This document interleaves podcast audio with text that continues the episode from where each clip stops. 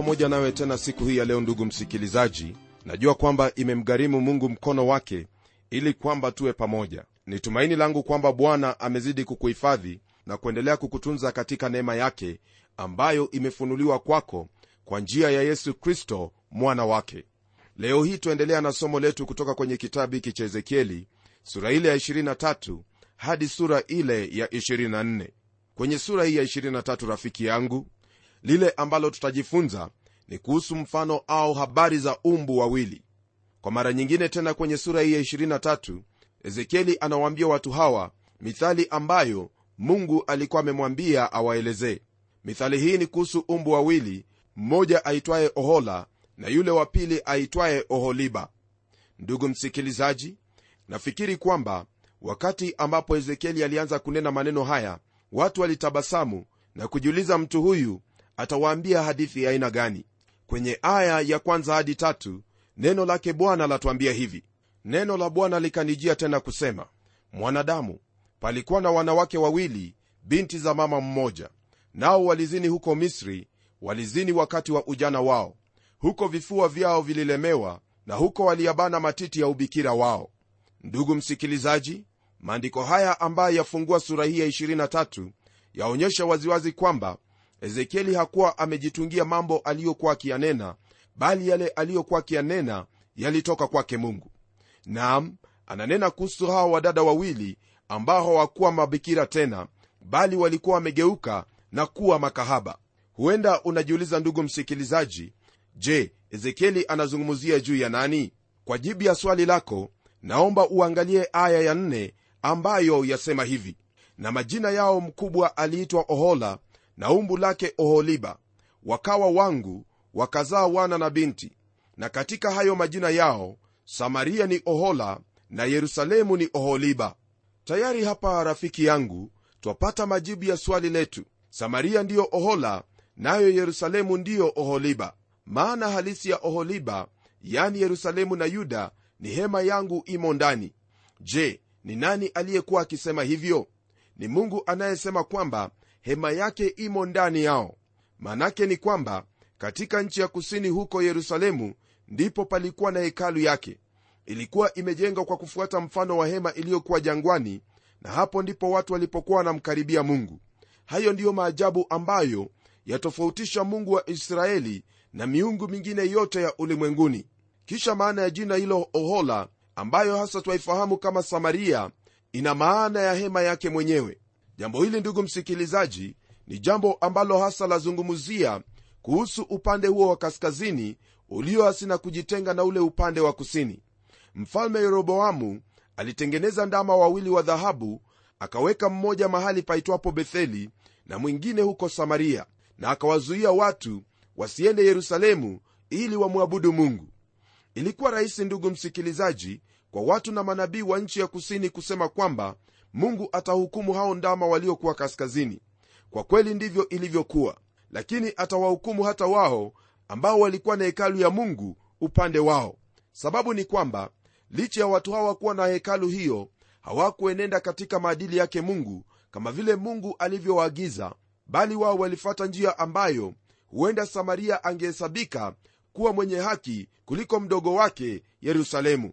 Ndugu msikilizaji hasa jambo ambalo lilikuwa likitendeka yerusalemu kama vile tulivyokuwa tumeangalia hapo awali ni kwamba watu hao walikuwa na udhalimu mwingi katika mitaa yao walifanya mambo ambayo mungu hakuagiza. Waligeuka na kufuata njia za mataifa njia ambazo mungu aliwahukumu kwayo. Jambo moja siku hizi linalochimba na kuharibu mizizi ya maisha hasa maisha ya kiroho katika makanisa mengi na wakristo wengi ni ile hali ya maisha ambayo wanayaishi ni kweli kwamba tumeokolewa kwa neema hiyo ndiyo tu njia pekee ya sisi kuokolewa. Lakini haina maana kwamba kwa kuwa tumeokolewa kwa neema tuishi jinsi ambavyo twataka sisi wenyewe bila ya kumpendeza mungu. Haimaanishi hivyo hata kidogo. Iwapo hivyo ndivyo ambavyo mtu yeyote iwaweza kuishi basi maisha hayo yatakuwa ya kuharibu kabisa hali ya kiroho kanisani. Mtumishi wa mungu ezekieli alipokuwa akinena alisikilizwa na wachache wala sio wote ambao walimsikia naam aliwahudumia watu wenye vichwa vigumu na aliwapa mithali hii angalau wapate kumsikiliza kidogo. Naamini kwamba kwa kuwa mungu anataka kuwafikia watu wake anataka kuwaokoa yeye atatumia njia yoyote ile hasa kwa kutumia mifano na vielelezo vyovyote vile kusudi mwanadamu amsikie na aweze kubadili njia zake na kumgeukia kwa imani katika mwana wake yesu kristo.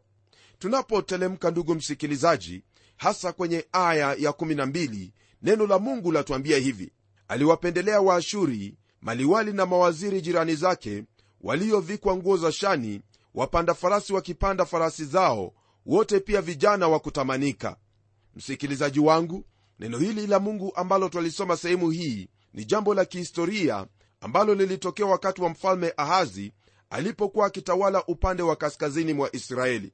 Walikwenda dameski kukutana na huyo mfalme aitwaye tiglathi pelisa mfalme wa ashuri. Akiwa huko aliona madhabahu yaliyompendeza sana. Ndipo akatuma kuhani wake aliyeitwa uria aende kuchukua mfano na akajenga madhabahu kama hayo. Waweza kupata habari hizo katika sura ya 16 aya ile ya 1 hadi 18 kwenye kitabu cha wafalme wa pili. Huyu mfalme ahazi katika nia zake alitafuta kufanyiza maendeleo katika ibada kwake mungu.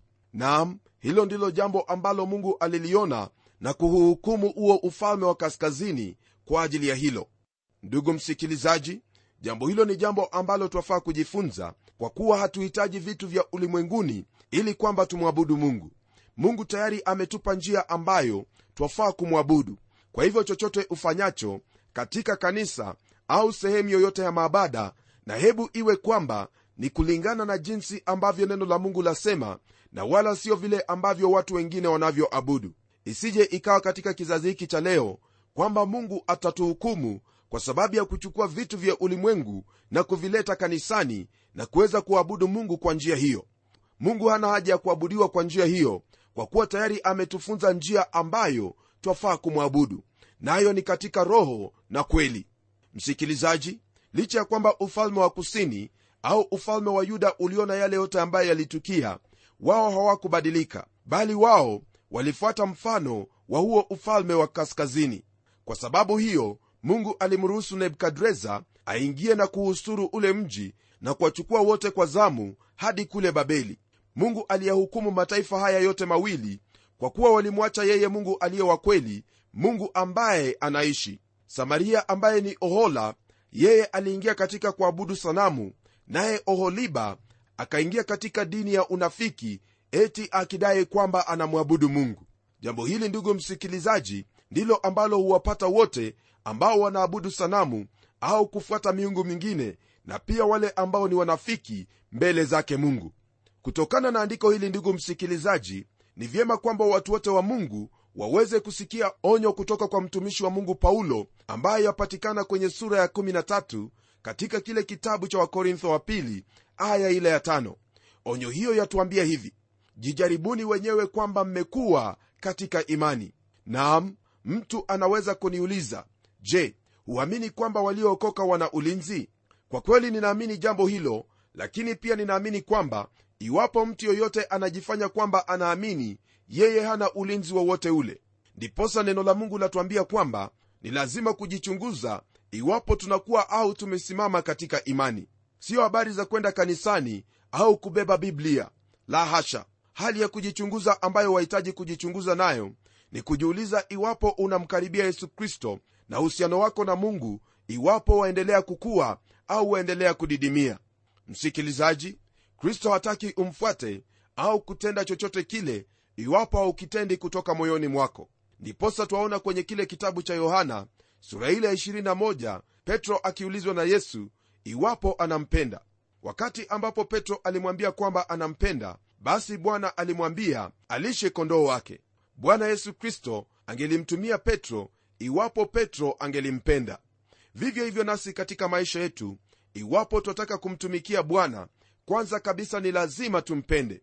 Na kumpenda tutampenda kwa kulitii neno lake na kumwabudu katika kweli na roho ndugu msikilizaji nitakuuliza uendelee kusoma maandiko ambayo yanafuatia kusudi uendelee kupata habari za hawa dada wawili. Tunapogeukia sura ya 24 msikilizaji wangu twapata mithali nyingine ambayo yahusu chungu kinachochemka na pia pamoja na hiyo twapata habari juu ya kifo chake mkewe ezekieli. Mungu atatumia mambo haya mawili kusema na watu wake. Neno la bwana latuambia yafuatayo kwenye aya ya kwanza na ya pili tena katika mwaka wa kenda mwezi wa kumi siku ya kumi ya mwezi neno la bwana likanijia kusema mwanadamu liandike jina la siku hii nam la siku hii hii mfalme wa babeli ameukaribia yerusalemu siku hiyo hiyo. Kwa mara ya kwanza ndugu msikilizaji twampata ezekieli akitajia siku na tarehe ya ujumbe wake. Wakati huo huo nebukadreza alikuwa ameuhusuru ule mji wa yerusalemu na pia alikuwa amebomoa sehemu ya ukuta wa yerusalemu hili ambalo mungu alimfunulia ezekieli wakati huo ambalo pia lilitendeka wakati huo huo pale yerusalemu laonyesha waziwazi kwamba mungu alinena na ezekieli na kwamba maneno ambayo ezekieli alikuwa akiyanena yalitoka kwake mungu. Kwa mara nyingine tena msikilizaji twapata dhihirisho na ushahidi kwamba neno lake mungu ni biblia wala hakuna neno lingine la mungu. Kwa kuwa haya ambayo yalikuwa yakitendeka yerusalemu ndiyo ambayo mungu alikuwa anamfunulia ezekieli akiwepo babeli. Ndiposa ninapenda kukufahamisha kwamba iwapo unaliamini neno la mungu yani biblia wewe hujapotea bali uu katika barabara ambayo itakufikisha kwake mungu. Tunapotelemkia kwenye aya ya sita, neno la mungu laendelea kutwambia zaidi kuhusu mambo haya. Neno lasema hivi basi bwana mungu asema hivi ole wake mji wa damu. Hilo sufuria ambalo kutu yake ii ndani yake ambalo kutu yake haikulitoka litoe kipande kipande hapana kura iliyoanguka juu yake. Ndugu msikilizaji hili sufuria ambalo neno la mungu lanena hapa ni kuhusu huo mji wa yerusalemu pamoja na wakazi wake ambao walikuwa wakikaa kwenye mji huo. Dhambi yao ndilo hilo kutu ambalo neno la mungu lasema kwamba lilikuwa katika sufuria hiyo. Wakati mmoja au mwingine twaweza kuwasikia watu wakiwaita wengine kwamba wao ni kutu ya ulimwengu. Je msikilizaji wataka kujua kile ambacho mungu yuasema mungu yuasema kwamba dhambi zako pamoja na dhambi zangu ndizo kutu ya ulimwengu huu. Nisikie vyema na unisikie kwa umakini kwamba sisi sote tu katika sufuria moja. Sufuria ambayo ilikuwa yerusalemu ni mfano wa ulimwengu ambao wewe na mimi twaishi siku hii ya leo. Ningependa ufahamu kwamba kwa kuwa sote tu katika sufuria moja basi kile ambacho kitampata mwenzako ndicho ambacho kitatupata. Hii hasa ni kutokana na dhambi ambazo kila mmoja wetu anatenda. Kumekwepo na hali hiyo ya kutafuta kufanya ulimwengu uwe mahali ambapo kuna amani mahali pa kutamanika kuishi. Lakini kile ambacho twakiona ni nini? Twaona mara kwa mara kwenye vyombo vya habari kwamba kile ambacho chafanyika ni kwamba uhalifu umezidi uhasama umezidi ufisadi umezidi hali ya utawala umeendelea kuwa mbaya kuliko vile ilivyokuwa hapo awali. Je shida ni ipi? Shida ni kwamba ndani ya mwanadamu hakuna chochote chema ambacho chaweza kujitokeza. Kwa kuwa mwanadamu alizaliwa akiwa mwenye dhambi na siku zote kama vile mto unavyofuata mkondo wake hivyo ndivyo mwanadamu anavyofuata kutenda mabaya. Kumekuwepo na hali ya kufanikiwa hapa na pale lakini hatuwezi tukasema kwamba hivyo ndivyo ilivyo katika ulimwengu. Je suluhisho letu tutalipata wapi? Suluhisho lipo katika mmoja aitwaye yesu kristo. Kwa kuwa huyo ndiye ambaye alikuja hapa ulimwenguni kusudi atupatanishe na mungu. Na katika kutupatanisha na mungu mungu anatupa asili mpya au anatufanya kuwa viumbe vipya katika mwana wake. Ndiposa unapomtazama mtu ambaye alikuwa mhalifu alikuwa mtu mfisadi anapomgeukia yesu kristo maisha yake yanabadilika. Kwa hivyo ndugu msikilizaji suluhisho li katika maisha yako hasa unapogeuka na kumpa yesu kristo maisha yako. Unapofanya hivyo wewe utakuwa sehemu ya suluhisho katika ulimwengu huu. Tunapoendelea rafiki yangu twageukia aya ya 15 na 16 nalo neno la mungu latuambia hivi. Neno la bwana likanijia tena kusema mwanadamu tazama ninakuondolea kwa pigo moja tunu mteule wa macho yako walakini hautaomboleza wala kulia wala yasichuruzike machozi yako. Ndugu msikilizaji ni jambo lililo wazi kwamba nabii huyu ezekieli alioa kipusa kimoja kule yerusalemu. Na pia ni jambo lililo wazi kwamba wao walipendana kabisa. Lakini katika sehemu hii ya maandiko twampata mungu akimwambia ezekieli kwamba huyu ambaye ni mteule wa macho yake ambayo ni tunu lake atamwondoa machoni pake. Nafikiri kwamba jambo hili lilimvunja ezekieli moyo wake lakini analazimika kunena neno lake mungu kuhusu haya ambayo mungu anamhitaji kuyanena. Kwenye aya ya 17 neno lake mungu lasema hivi ugua lakini si kwa sauti ya kusikiwa usifanye matanga kwa ajili yake yeye aliyekufa. Jipige kilemba chako ukavae viatu vyako wala usifunike midomo yako wala usile chakula cha watu ndugu msikilizaji hili ni jambo ambalo ezekieli atakapolifanya hakuna mtu yeyote ambaye atalielewa. Kwa sababu hiyo watu watamwendea ezekieli na kumuuliza kwa nini anafanya mambo haya? Naam mke wake amekufa na wala yeye haombolezi hata kidogo. Yeye ni mtu wa namna gani? Haya yote ndugu msikilizaji yatatendeka kwa kuwa mungu ana ujumbe kwa watu hawa. Kwenye aya ya 24 ambayo pia ni aya yenye umuhimu kwenye kitabu hiki cha ezekieli neno la mungu latuambia hivi basi ndivyo ezekieli atakuwa ishara kwenu ninyi mtatenda sawasawa na yote aliyoyatenda yeye. Litakapokuja jambo hili ndipo mtakapojua ya kuwa mimi ndimi bwana. Ndugu msikilizaji kwa kuwa ezekieli alikuwa ni ishara kwao wakati huo huo ndipo yerusalemu ilikuwa ikiharibiwa na baadaye neno liliwafikia wale mateka kwamba yerusalemu imeanguka imeharibiwa. Ndiposa kwenye sura ya 33 aya ile ya 21 neno la mungu latuambia yafuatayo kwenye hiki kitabu cha ezekieli. Ikawa katika mwaka wa 12 wa kuhamishwa kwetu mwezi wa 1 siku ya tano ya mwezi mtu mmoja aliyetoroka kutoka yerusalemu akanijia akisema mji umepigwa. Ndugu msikilizaji maneno yake nabii yeremia pamoja na yale ambayo ezekieli amekuwa akiwaambia watu hawa tayari yametimia. Wale manabii wa uongo walikosea kabisa kwa kuwa waliwaahidi watu kwamba hakutakuwepo na lolote kama hilo ambalo litatendeka. Lakini mji ndio huo umepigwa umechomwa hekalu imeharibiwa kinyume ya matarajio yote ya wale ambao waliokuwa wakitabiri uongo. Kwa ajili hiyo ndugu msikilizaji nitakuomba wewe mwenyewe uyaangalie hayo ambayo unayaamini. Kwa kuwa usipoliamini neno la mungu yani biblia na kutegemea maneno ya uongo wewe utapotea na wala hautakuwa na tumaini lingine lolote. Hawa watu wa israeli licha ya kwamba walikuwa kule babeli wao walikuwa na fursa nyingine ya kuweza kubadili mienendo yao na kumrudia mungu. Naam twaona kwamba katika kitabu kile cha danieli kulikuwepo na mtawala ambaye aliagiza kwamba kila mmoja wa wayahudi arudi nyumbani. Lakini je ndugu msikilizaji iwapo wewe utaudharau uokovu mkuu ambao mungu amekupa kupitia mwana wake yesu kristo. Je utaokolewaje? Hakuna fursa nyingine ndugu yangu na wala mtu asikudanganye kwamba kutakuwepo na fursa nyingine baadaye. La hasha! Fursa ulio nayo ni wakati huu. Wakati huu ndio wakati uliokubalika wakati wa wewe kumrejea mungu mungu wa kweli mungu ambaye anahusika na maisha yako. Yeye siye mwingine bali ni huyo mungu wa israeli ambaye alimtoa mwana wake yesu kristo ili wewe unapomwamini usiangamie bali upokee uzima wa milele. Kumbuka kwamba chaguo ambalo utalifanya ndilo ambalo aidha litakukomboa au litakuingiza katika hukumu yake. Tunapoendelea ndugu msikilizaji twapata sababu ambayo mungu alimwagiza ezekieli asiomboleze hata kidogo. Nayo sababu hii yapatikana kwenye aya ya 27 ambayo pia yatufungia sura hii ya 24 neno lake bwana latuambia hivi siku hiyo kinywa chako kitafumbuliwa kwake aliyeokoka nawe utasema hutakuwa bubu tena. Ndivyo utakavyokuwa ishara kwao nao watajua ya kuwa mimi ndimi bwana.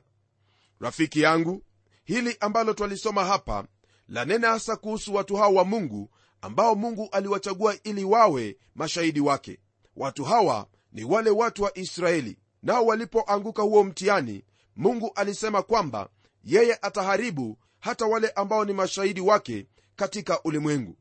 Nami ningependa ufahamu kwamba mji huo uliharibiwa na watu wale ambao walibakia walichukuliwa uhamishoni. Hakukuwepo na haja yoyote ya kuomboleza kwa kuwa mungu ndiye ambaye alihusika katika kutekeleza hilo ambalo aliamua kulitekeleza. Unapoangalia kwenye aya hiyo neno hilo lasema kwamba wao watajua kwamba yeye ndiye bwana. Hilo ndilo ambalo pia twafaa kufahamu kwamba iwapo ndugu yangu hatutakuwa mashahidi wazuri wa kristo yani katika maneno yetu na zaidi ya yote katika matendo yetu mungu hana lingine ila kutuhukumu. Kumbuka kwenye kile kitabu cha mathayo neno la mungu latuambia kwamba kuna wale ambao watakwenda kwenye siku hiyo ya mwisho na kumwambia kristo kwamba walitenda mambo kadhaa wa kadhaa katika jina lake lakini atawaambia ondokeni kwangu ninyi mtendao maovu. Sikia jambo lililopo ni kwamba yesu kristo hatawakataa kwa kuwa wao hawakutenda matendo makuu katika jina lake bali katika maisha yao wao walitenda mambo ambayo si ya kiungu hata kidogo. Ndiposa kristo atawakataa. Rafiki yangu waweza kujiuliza basi kwa nini mungu aliwatumia kwa jinsi hiyo ningependa kukufahamisha kwamba unaposoma kwenye kile kitabu cha hesabu mungu alitumia yule punda. Na pia kwenye kile kitabu cha yona mungu alitumia samaki kusudi lile ambalo alikuwa amenuia kwa habari za mji wa nineve lipate kutimia. Tena kwenye agano jipya neno la mungu latuambia kwamba iwapo wale watoto wangelimsifu kristo basi mawe yangeinuka na kumsifu. Kwa hivyo mungu yuwaweza kutumia lolote lile na hivyo ndivyo itakavyokuwa kwa kila mtu ambaye atatenda mambo makuu lakini katika maisha yake anaishi maisha ambayo hayampendezi mungu. Ndugu msikilizaji jambo hili pia ndilo ambalo twalipata katika kitabu cha ufunuo. Maana kristo alipokuwa akinena na yale makanisa yote saba aliwaambia kwamba basi iweni waangalifu na ushuhuda wenu duniani nisije nikawaondolea taa yenu. Rafiki msikilizaji taa ya makanisa yote saba ilikuja kuondolewa. Hakuna hata kanisa moja kati ya hayo lililopo siku hizi. Na jambo hili lafaa kuwa ufundisho kwetu wale ambao twaishi katika kizazi hiki. Ikiwa wewe ni mkristo ambaye haujasimama imara kama shahidi wa kristo katika matendo na maneno mungu ataiondoa taa yako na wala hakutakwepo na nuru katika maisha yako. Rafiki yangu lile ambalo nitakuhimiza ni kwamba usiwe mwenye moyo mgumu.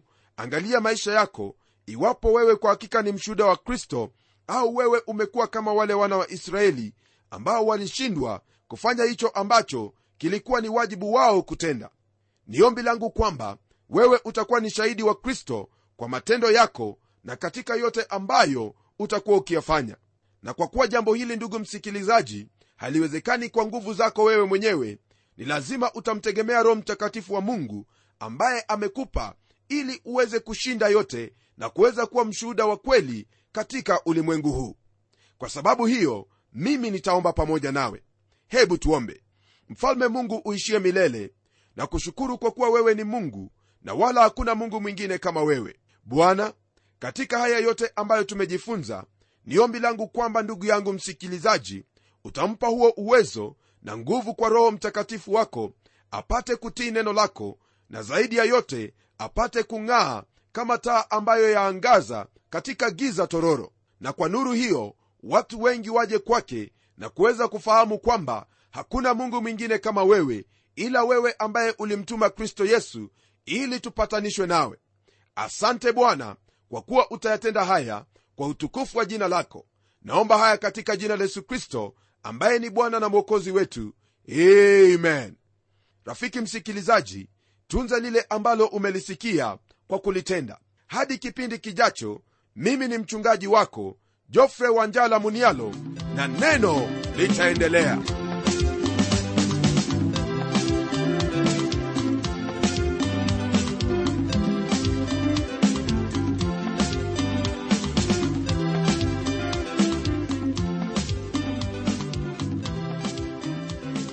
Je msikilizaji wangu unaendelea kubarikiwa na kipindi cha neno. Kama ni hivyo basi tuandikie barua utuambie hivyo hivyo. Anwani yetu ni kwa mtayarishi kipindi cha neno transworld radio. Sanduku la posta ni 21514 nairobi kenya.